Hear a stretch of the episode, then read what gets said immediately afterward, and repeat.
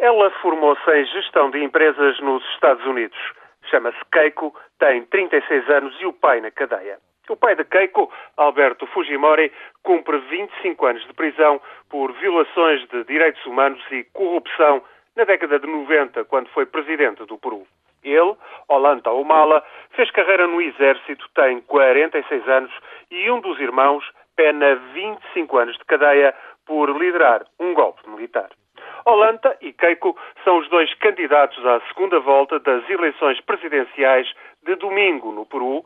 Prometem respeitar a justiça e nem sequer interceder pelos familiares na cadeia. Keiko Fujimori e Olanta Humala estão praticamente empatados nas sondagens sobre a intenção de voto.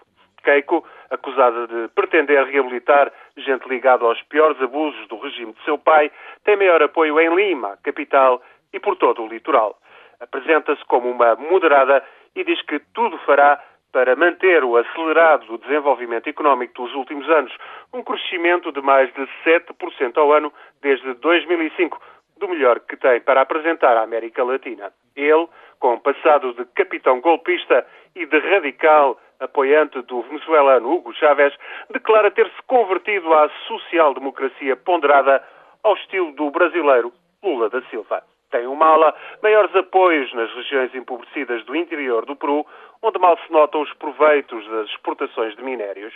E a pobreza? A pobreza tem que se lhe diga no Peru. Diminuiu muito na última década, mas 30% dos peruanos ainda subsistem na miséria. Uma miséria que vem de longe.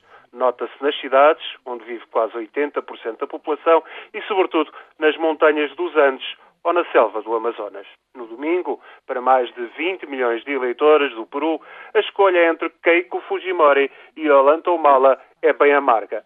Mário Vargas Llosa, justo Nobel da Literatura e liberal dos sete costados, comparou a escolha entre Keiko e Ollanta à desgraça de ter de optar entre a sida ou o cancro.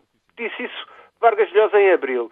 Disse então que não acreditava que os seus compatriotas tivessem a insensatez de levar tais candidatos a uma segunda volta. Mas foi o que aconteceu e Vargas Llosa, que foi derrotado, por sinal, na eleição para presidente por Alberto Fujimori nos idos de 1990, apela agora, apela agora ao escritor ao voto em Olanta ou Mala como mal menor para evitar o retorno a uma ditadura. E é assim, para domingo, lá pelo Peru tudo muito dramático, tudo muito assustador.